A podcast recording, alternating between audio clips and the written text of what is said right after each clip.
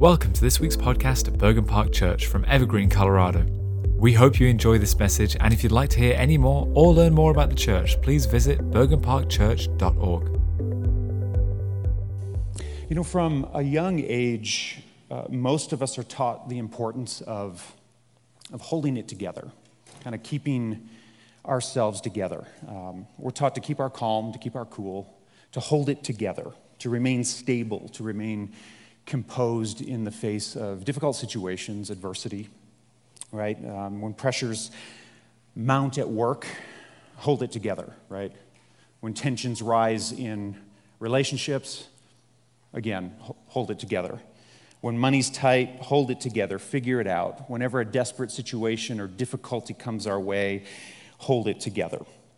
Now, we spend most of our, our life trying to hold it together. And I've got to say, um, just to bring some balance to this view, it, yeah, it's, it's important. There are times you just got to hold it together, right? Because the alternative is to quit or to give up or to succumb to whatever forces are working against us, to lose our mind, to lose our cool, uh, to lapse in some way that could be dangerous to ourselves and the people around us. So, yeah, there are times you got to just hold it together. But there's a problem because holding it together is only going to get you so far in life, right? Oftentimes, holding it together is kind of like using duct tape to fix and make repairs on things around the house. I'm sure we all have a couple of rolls of duct tape in a drawer and toolboxes uh, laying around that we use at different times, right? You can pretty much fix anything with duct tape. You can patch drywall, you can uh, fix holes in tennis shoes, you can hold your furniture together if you really need to. Um, I've seen people make clothing out of duct tape.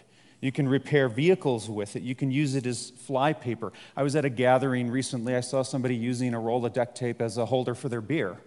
Um, you name it, you can do it with duct tape. It'll hold anything together, but not very well. That's the problem. So, when it comes to holding things together, human effort, our effort, is a lot like duct tape. It's inadequate, it's insufficient, incomplete, insubstantial, ineffectual, and maybe some other words that start with in as well, but that's as far as I got. Um, in, the, in the long run, in the long run, we need more than, than duct tape in our lives. We need Jesus, okay? We need Jesus. So we've been in this series over the last couple of weeks, um, four, four, four sessions. We're in, in part three, today, and we're in uh, Colossians chapter 1. Uh, we're looking specifically at verses 15 through 20, six verses. And these six verses, as you've heard me note before, are probably the most concise, maybe the best explanation we have anywhere in Scripture of who Jesus is and what he does. Colossians 1 15 through 20. And today we're going to look at verse 17 in particular. I want you to see how Jesus holds it together for us how he holds all things together. So Colossians 1:17 Jesus, the Messiah, the Christ, the Son of God, he is before all things. And in him all things hold together. He is before all things, and in him all things hold together. Jesus is the one who holds it together. In fact, in Greek, the term synestemi this word um, can denote holding together, but it can also mean causing something to endure, allowing something to stand, to stand firm. Even bringing about the existence of something and holding that thing in existence. So, Jesus, in other words, is the very, he's got our existence in his hands. He's the very source of our existence. He holds it together. He sustains you. He's the life support system around you. In other words, Jesus has cosmic significance. He holds it together. He introduces boundless power into our bounded lives. And the thing is, Jesus is more than a temporary or quick fix. He's more than just spiritual duct tape, okay? Our God is not limited in strength or power or knowledge that he would be surprised by anything. He doesn't frantically scramble from activity to activity or crisis to crisis, just trying to keep it together. trying to respond the best he can to all of the, the garbage that humans throw his way. Jesus is not even a mere step ahead of you. According to Colossians 1:17, he's an eternity ahead of you. He holds it all together. To put it in more concrete terms, he's the building's foundation, okay? Jesus is the keystone in the arch that keeps the building from collapsing. He's the thread that if you were to pull it or remove it, the whole sweater would come apart.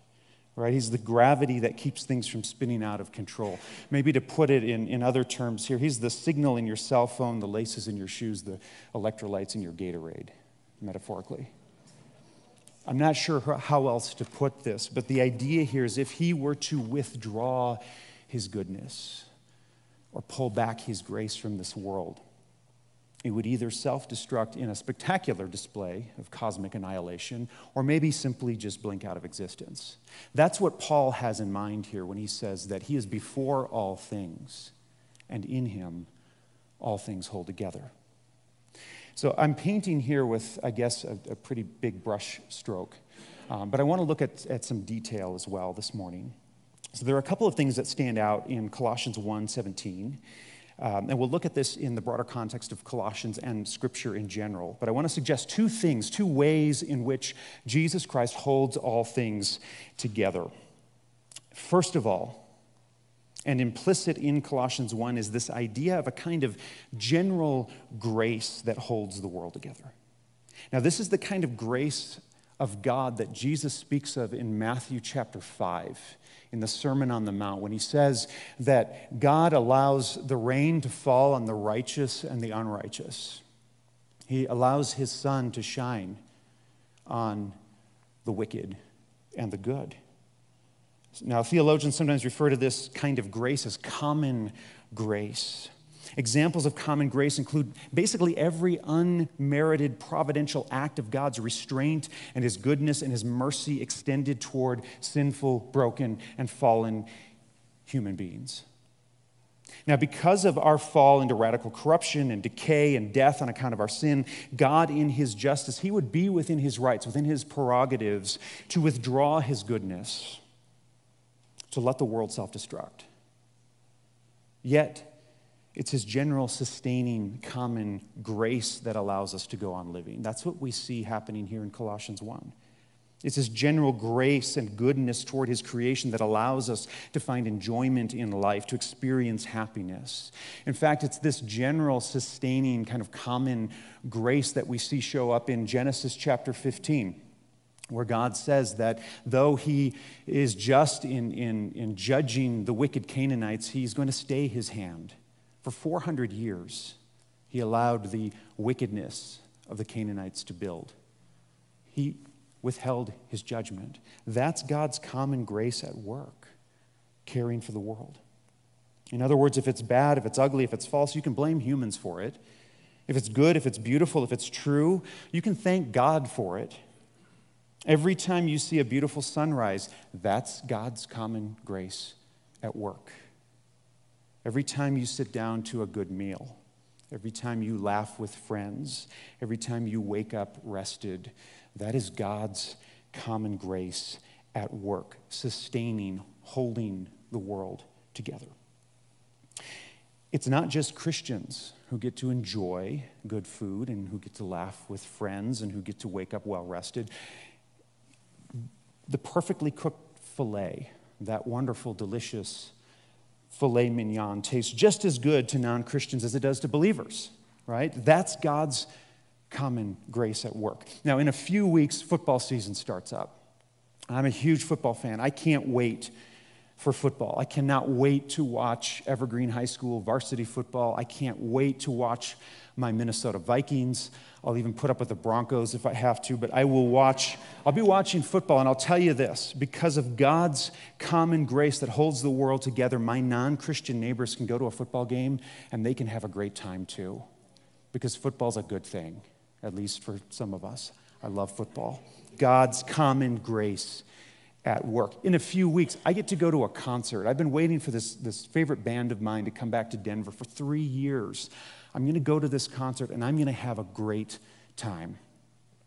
But because of God's common grace, all those non Christians that will be there as well, they're going to have a great time as well because music is a good thing. It's a grace of God in our lives. So, whether you believe in God or not, you're still a beneficiary of the grace of Jesus Christ that sustains this world. Whether you like it or not, Jesus Christ holds all things together by his power, by his goodness. Now, another way to look at it, really, think of it this way. Um, think of times you've benefited from someone else's effort, right? Now, the way my house is situated, we have all these different kind of easements um, with the neighbors to use the, the, the, driveway. It's one of those typical kind of wonky, uh, evergreen kind of situations. So um, for me to get out of my, my garage and get to the road, I've got to cross my property and then my neighbor's property and then the other neighbor's property and then back onto my property and then out to the road. So, what that means is that in the winter, when it snows, if I want to get my car from my garage to the road, I end up having to shovel my driveway, their driveway, and then my driveway again. Now, luckily, I've got four strapping young teenagers who help out as well. So they do a lot of the work. Okay? And the, the, the point is the idea is here my neighbors benefit from all of this shoveling. Okay? They're recipients of that shoveling. It's terrific for them, right?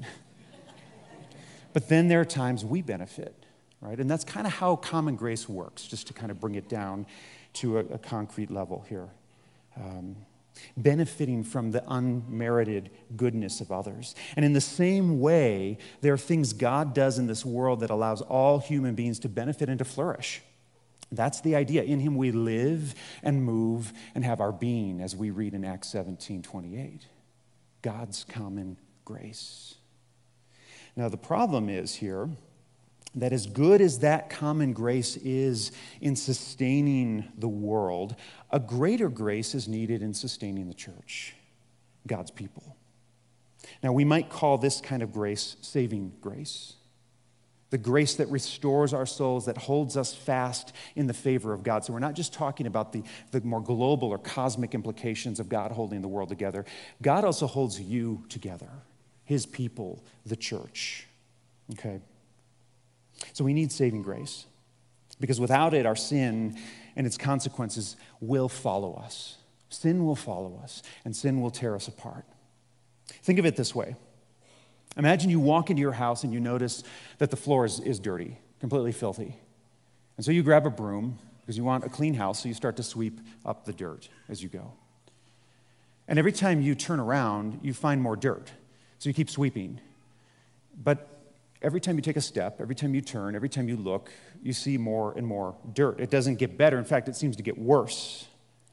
Now, it just so happens that the reason your floor never gets clean is because you're wearing boots caked with mud caked with dirt, right?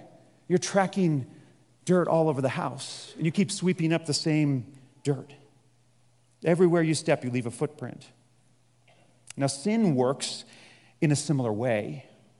Sin follows us like mud on our boots, or dirty clothes, or body odor, or a pernicious, nausea inducing halitosis that you just can't get rid of right? That's how sin is. It sticks to us. So, how do we get rid of the mud? How do we get rid of the dirt? Grace. God's saving grace that sustains his church. So, this is the second point I want you to see in this passage. The saving grace of God holds the church together through Jesus Christ. So, verse 17 is really kind of leading us into verses 18 through 20 that are going to talk more about this redemption or reconciliation that we have with God through the blood of Jesus Christ. And we'll spend more time on that next week. But for now, understand that this saving grace is God's work in our lives to restore us. Someone has to get the muddy boots off our feet. Someone has to throw us in the tub and scrub us clean. Somebody's got to give us a breath mint. Someone has to get the sin out. And this is again where, where Colossians 1:17 leads into these other verses. the following verses restoration, peace with God through faith in Jesus Christ. See, Jesus doesn't just hold the world together in this broader cosmological sense of sustaining his creation, he holds you together. You. He holds you together. And better yet, Jesus doesn't merely hold you together, he puts you back together better than before. Think of it this way think of it like a work of Japanese kintsugi art. I've got an image we can, we can put up on the screen. Maybe you're familiar with this, you've seen this kind of thing before. Now, the idea behind kintsugi art form is you take, you take a bowl or a cup or some kind of uh, object and, and it's broken and then the pieces, the artist takes the pieces and rejoins them using liquid gold uh, as, as paste to repair the broken pottery. And the repaired cup actually comes out more beautiful, more interesting than the original, okay? Now, there's an entire kind of Eastern philosophy behind this. I'm not going there, that's not the point. Simply take it kind of at face value here. Broken pottery pasted back together by God. So I'm just trying to make the point that we here are broken vessels, right? God puts us back. He puts us back better than before. He heals our wounds. He repairs our broken spirit by his precious blood. He takes the ugly, he takes the sin, and he transforms us by his grace into works of art, into a new creation. 2 Corinthians chapter 5 Verse 17, you guys have probably heard the verse before. If anyone is in Christ, he is a new creation. The old has passed away. Behold, the new has come. A new creation. So, no matter who you are, no matter what has broken you, no matter what has fragmented you, no matter what has left you emotionally or spiritually in shards, there's redemption in the blood of Jesus Christ the same Jesus who gives us physical life and breath and everything else, that Jesus can give you eternal spiritual life if we would simply receive him by faith. Jesus sustains us. Sometimes you'll, you'll hear me talk about when, when we're doing communion, I'll talk about this idea of dual or double imputation. I want to unpack that a little bit this morning. Double imputation. The idea is by faith in the work and person of Jesus Christ, our unrighteousness, our unholiness, our unworthiness drains out of us, and the righteousness, the holiness, and the goodness of Jesus is pumped into us. Okay? It's kind of like dialysis of blood. Um, I just grabbed this off the internet to throw up here on the screen. Um, you've probably seen this kind of thing before um, thought about this before. Um, dialysis of blood, right? The old going out, the, the new being brought in.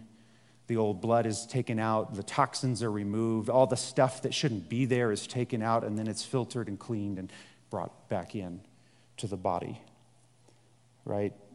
That's kind of how it is with the imputation of the righteousness of Jesus. The cross of Jesus is our salvation by which our sin is removed and the new is brought in, the righteousness of Jesus brought in, dialysis of the soul. You could look at it that way. Christ alone sustains you, Christ alone holds your soul together. See, the, the do it yourself kind of duct tape repairs for your soul are never going to get the job done. A permanent professional fix is needed. The cross of Jesus Christ is our final and ultimate reparation. Now, some of you have seen marriages come undone. Some of you have seen work fall apart. You've watched your families maybe fall apart. You've seen careers come undone. You've dealt with pain and problems in your life, economic issues. We've witnessed even global or, or, or national economies struggle or fail at different times in history. We've seen neighborhoods and cities and civilizations succumb to chaos. We've all experienced personal loss to some degree. When things fall apart in life, there's one place to go. Okay, there's one place to go, and that is the loving and everlasting arms of Jesus Christ, our Lord and Savior. Take note of these words from Isaiah 46, verses 3 and 4. Listen to me, O house of Jacob, all the remnant of the house of Israel. Listen to me. By house of Jacob and remnant of, of Israel, what he's saying is, My people, my people.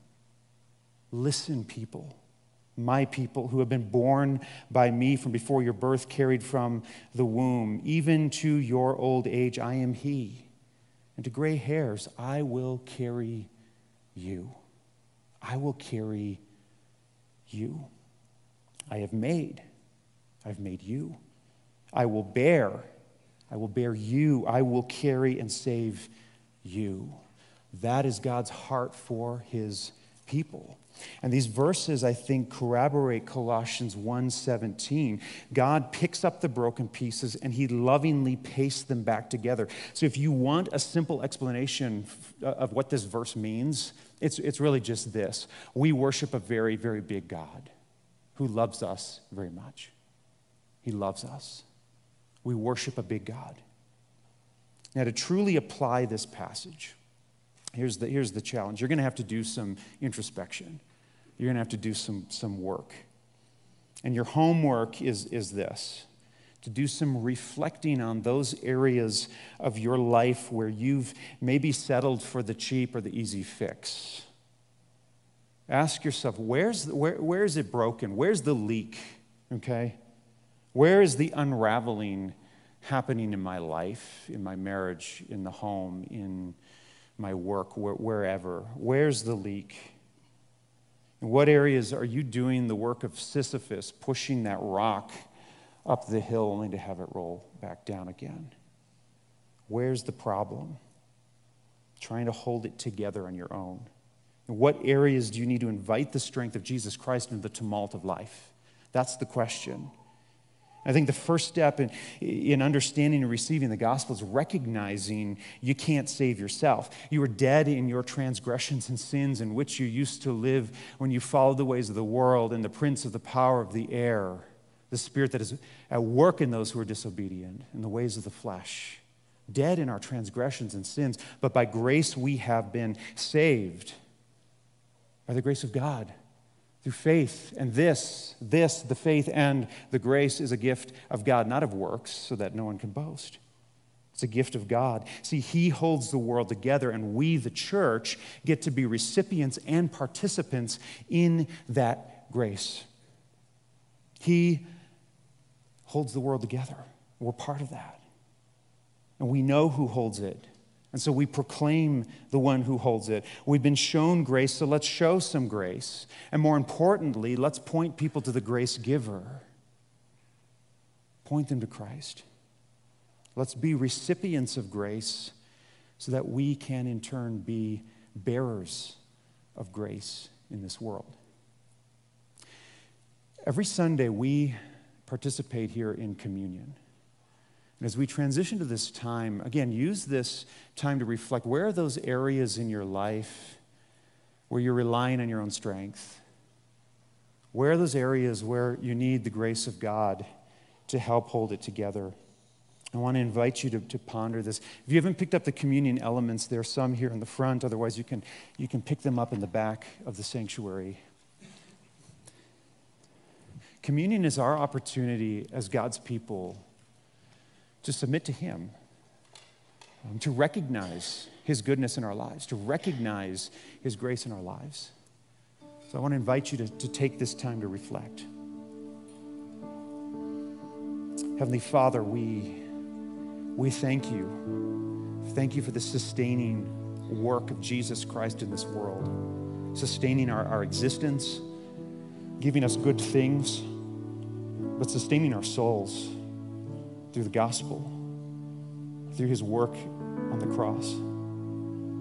Lord, I, I pray for this congregation, for myself, for all of us, that today you would show us in our hearts where are those areas where we are striving,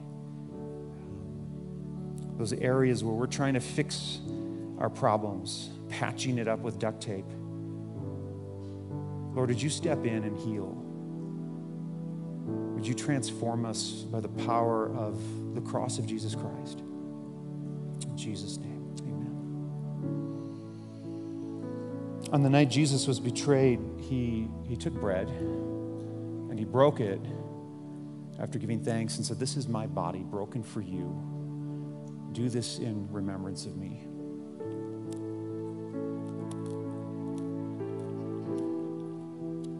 After supper, he took the cup and he said to his disciples, This is my blood, the blood of the new covenant, poured out for many for the forgiveness of sins. Do this in remembrance.